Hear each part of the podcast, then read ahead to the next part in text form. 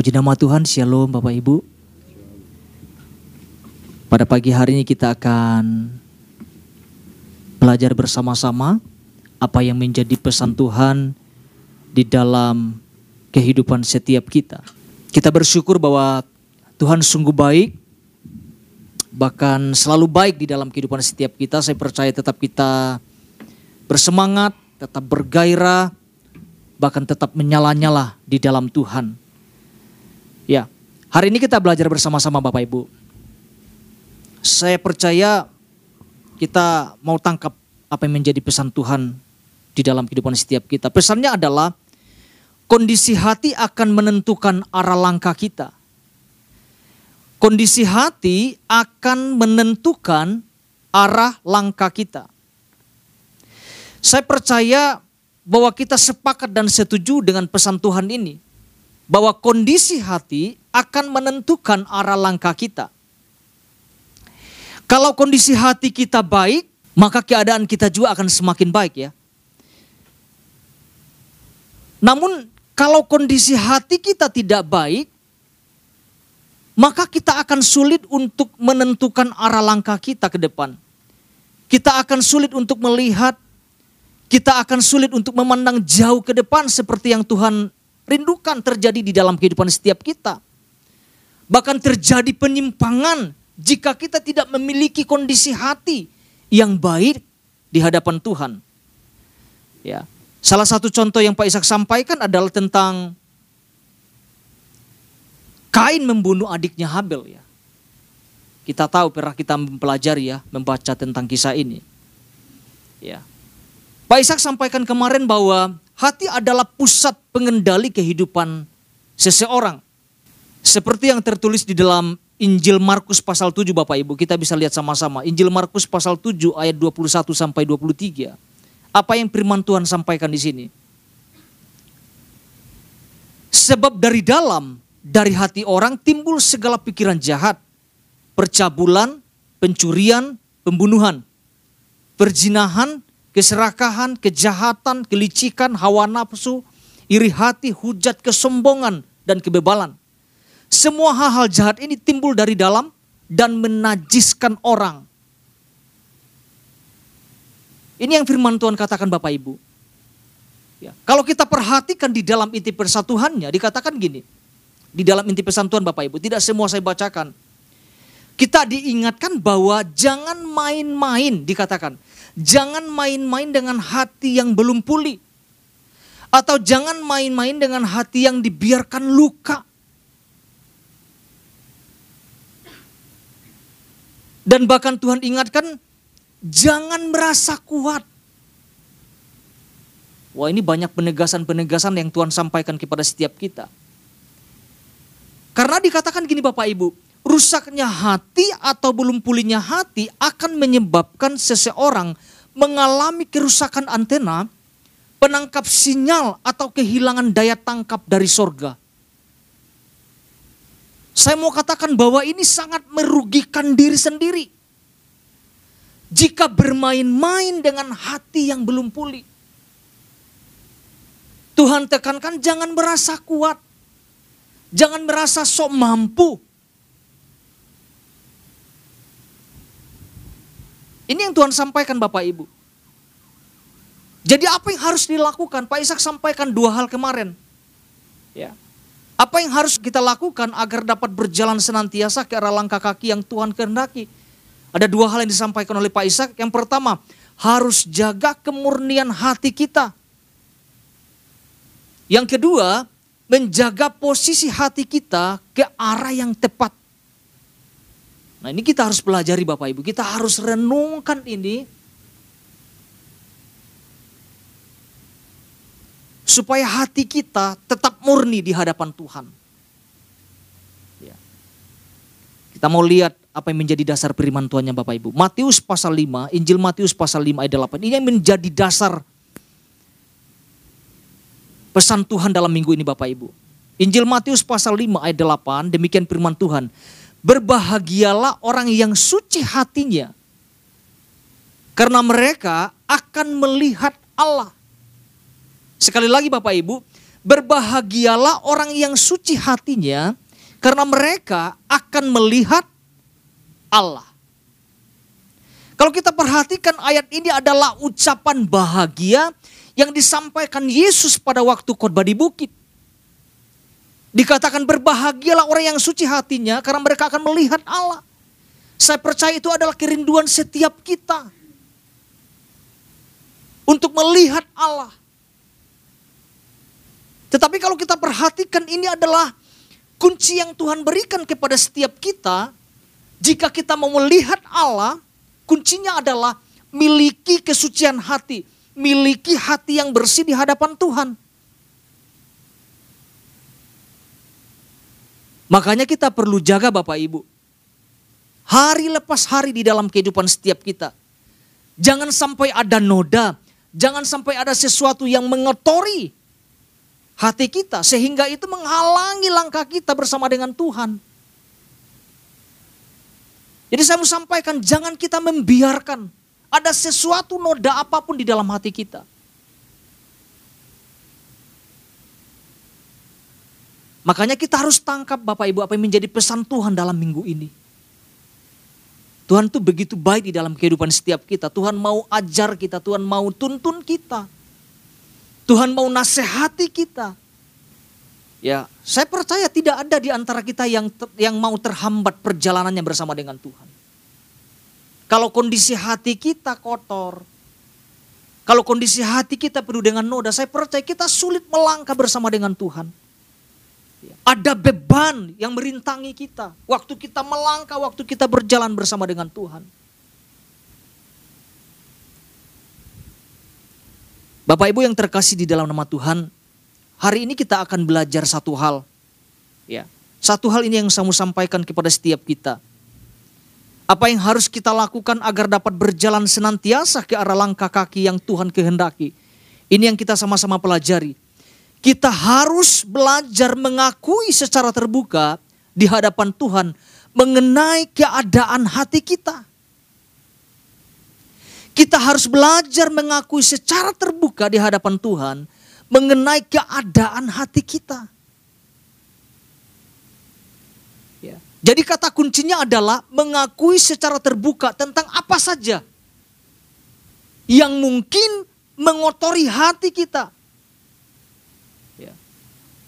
Mungkin ada sesuatu yang tersimpan bertahun-tahun. Ada luka, ada dendam, ada pahit hati, ada kemarahan mungkin. Banyak hal Bapak Ibu. Artinya kita harus bawa kepada Tuhan. Dengan hati yang terbuka. Apa tujuannya Bapak Ibu? Tujuannya adalah supaya tidak ada yang menghambat perjalanan kita supaya tidak ada yang menghambat langkah kaki kita untuk maju bersama Tuhan.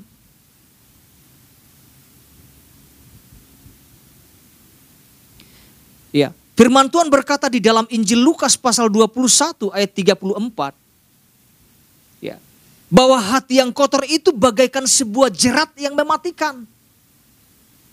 Ya. Hati yang pahit, hati yang kotor, hati yang tidak bersih, bagaikan sebuah jerat yang mematikan di dalam kehidupan orang-orang percaya. Apa yang firman Tuhan katakan? Di dalam Lukas pasal 21 ayat 34. Jagalah dirimu supaya hatimu jangan syarat oleh pesta pora dan kemabukan serta kepentingan-kepentingan duniawi. Apa itu kepentingan-kepentingan duniawi Bapak Ibu? Dan supaya hari Tuhan jangan dengan tiba-tiba jatuh ke atas dirimu seperti suatu jerat. Ya. Pertanyaannya mengapa ada orang yang melakukan kejahatan? Mengapa ada orang yang melakukan korupsi? Mengapa ada orang melakukan kebohongan-kebohongan dan pembunuhan? Seperti kisah Kain membunuh adiknya Habel.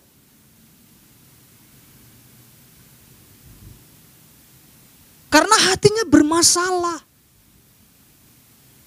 Ada iri, ada iri hati, ada kedengkian. Ada kebohongan-kebohongan yang terjadi. Kita bisa lihat juga contoh dalam kisah kehidupan Yusuf Bapak Ibu. Di mana saudara-saudaranya membenci Yusuf. Mungkin karena lebih diperhatikan, lebih disayang. Bahkan dibuatkan baju yang indah. Bahkan kita tahu dalam kisahnya memiliki mimpi yang sangat luar biasa dari Tuhan ketika dia menceritakan mimpinya. Saudara-saudaranya bahkan orang tuanya salah tangkap.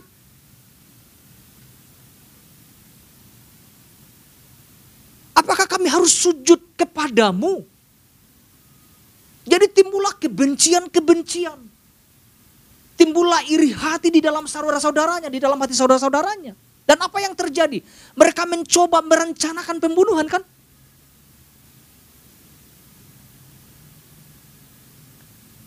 Ya. Ada perencanaan yang mereka lakukan, mereka harus membunuh Yusuf. Ya, dengan memasukkan ke dalam sumur. Bayangkan Bapak Ibu.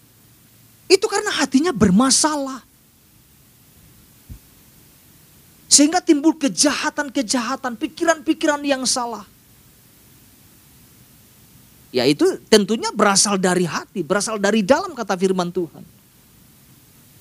Nah, Bapak Ibu pagi hari ini kita mau belajar kepada pribadi yang sangat luar biasa. Pribadi Daud. Ya, Pak Ishak juga udah sampaikan ini.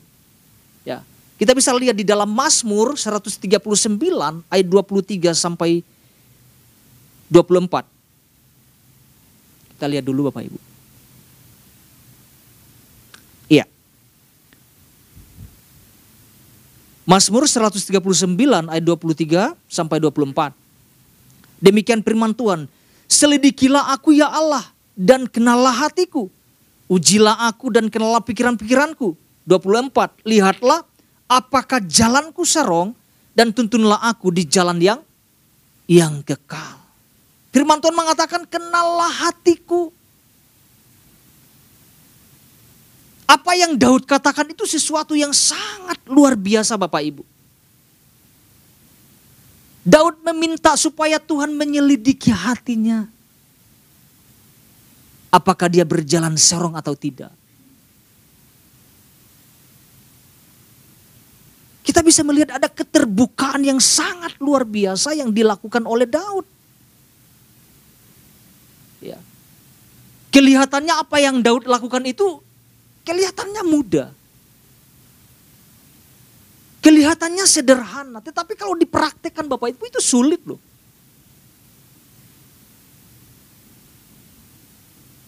Ya, karena harus ada sikap secara terang-terangan, secara terbuka untuk mengakuinya.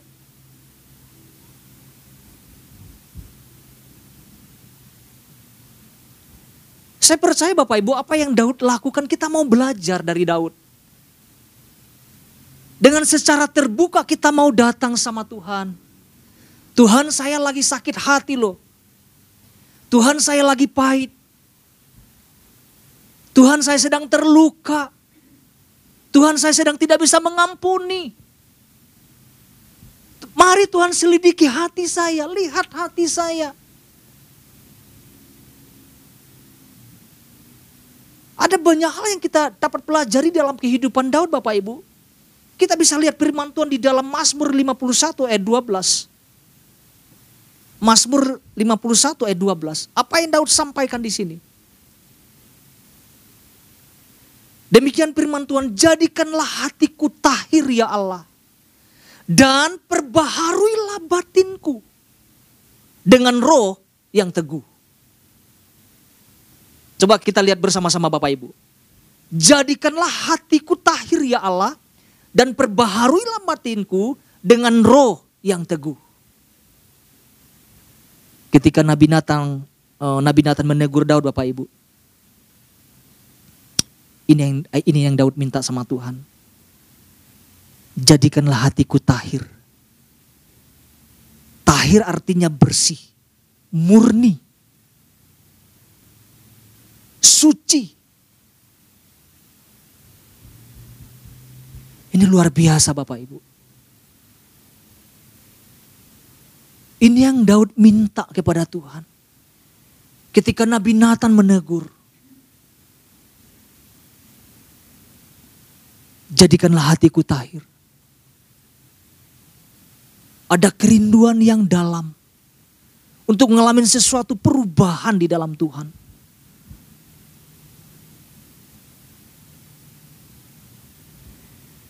Jadi apa yang akan kita terima jika kita mengakui secara terbuka mengenai keadaan hati kita di hadapan Tuhan? Ya. Dua hal ini Bapak Ibu saya akan bagi dalam dua hal, bagian A dan B. Ya. Apa yang akan kita terima jika kita mengakui secara terbuka mengenai keadaan hati kita di hadapan Tuhan? Yang pertama, Tuhan akan memperbaharui hati kita dengan firman-Nya. Asal kita mau terbuka. Ini bagian A Bapak Ibu. Tuhan akan memperbaharui hati kita dengan firman-Nya. Karena kalau kita perhatikan Daud meminta itu di hadapan Tuhan minta diperbaharui batinnya, hatinya. Ya. Satu Yohanes pasal 1 ayat 9. Ya. Mari kita lihat 1 Yohanes 1 ayat 9. Dikatakan jika kita mengaku dosa kita, maka ia adalah setia dan adil sehingga ia akan mengampuni segala dosa kita dan menyucikan kita dari segala kejahatan. Jika kita mengakui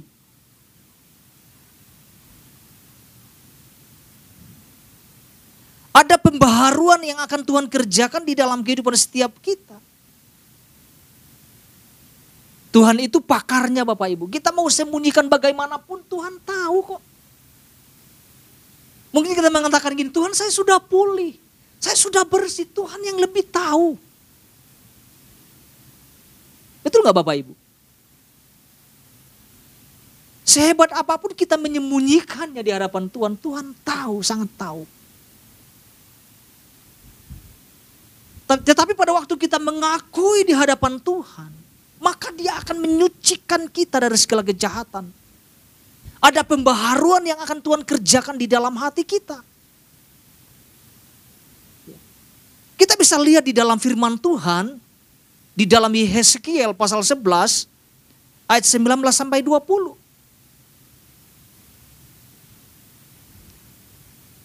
Ya, Yeskiel 11. Apa yang firman Tuhan katakan di sini? Ayat 19 sampai 20. Aku akan memberikan mereka hati yang lain dan roh yang baru di dalam batin mereka, juga aku akan menjauhkan dari tubuh mereka hati yang keras. Dan memberikan mereka hati apa? Hati yang taat. Wah luar biasa sekali. Ayat 20. Supaya mereka hidup menurut segala ketetapanku dan peraturan-peraturanku dengan telis, dengan setia. Maka mereka akan menjadi umatku dan aku akan menjadi apa yang firman Tuhan katakan? Akan menjadi Allah mereka.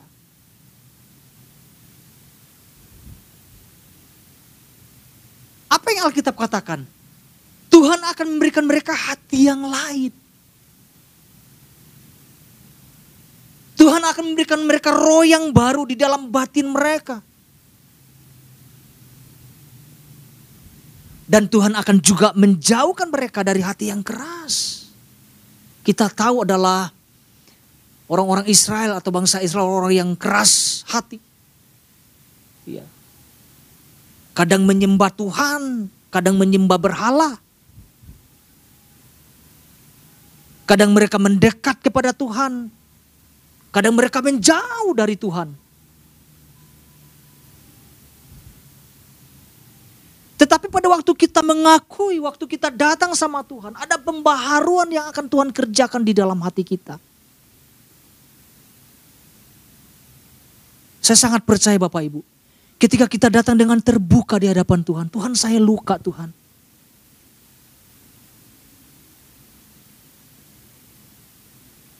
Saya dendam loh Tuhan. Saya percaya ada ada sesuatu yang Tuhan kerjakan di dalam kehidupan setiap kita.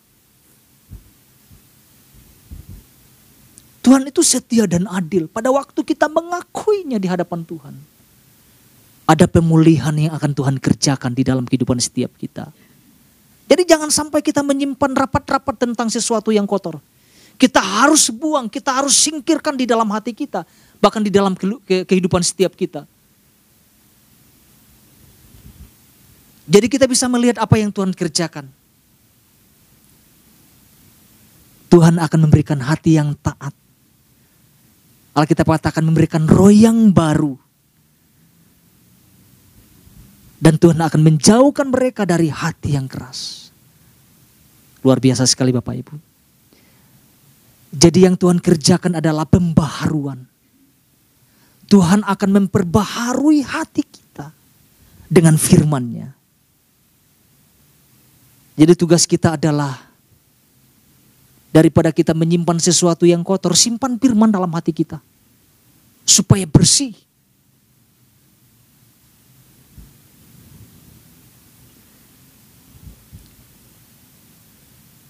Apalagi yang Tuhan mau kerjakan Bapak Ibu. Ini yang bagian B-nya. Tadi bagian A ya. Tuhan akan meluruskan jalan kita. Atau langkah kaki kita. Ini yang Tuhan mau kerjakan Bapak Ibu. Tuhan akan meluruskan jalan kita. Atau langkah kaki kita jika kita mau datang secara terbuka kepada Tuhan. Firman Tuhan berkata di dalam Amsal pasal 3 ayat 6. Amsal 3 ayat 6 dikatakan akuilah dia dalam segala lakumu. Maka ia akan meluruskan jalanmu. Jadi ada poin penting yang harus kita lakukan di sini. Kita harus mengakui dia dalam segala laku kita. Maka ia akan meluruskan jalanmu. Bagi Tuhan sangat mudah untuk meluruskan setiap langkah kaki kita. Bagi Tuhan sangat mudah. Asal kita mau. Asal kita mau terbuka.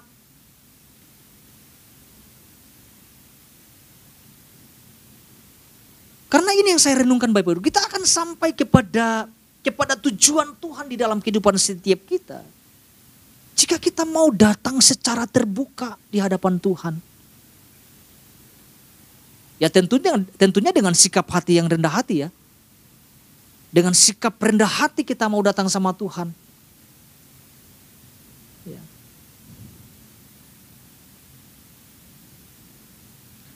Bahkan kita sudah diingatkan di dalam inti pesan Tuhan, jangan merasa kuat Bapak Ibu. Saya renungkan ini jangan merasa kuat. Iya Tuhan, kadang-kadang kadang-kadang saya pun masih mengeraskan hati Bapak Ibu. Tetapi melalui firman Tuhan, pesan Tuhan dalam minggu ini, saya diteguhkan. Ada sesuatu yang saya harus lakukan. Tuhan tidak boleh menyimpan sesuatu yang kotor. Saya tidak boleh menyimpan dendam, iri hati, kepahitan, dan banyak hal. Kita harus buang Bapak Ibu. Karena itu mengganggu.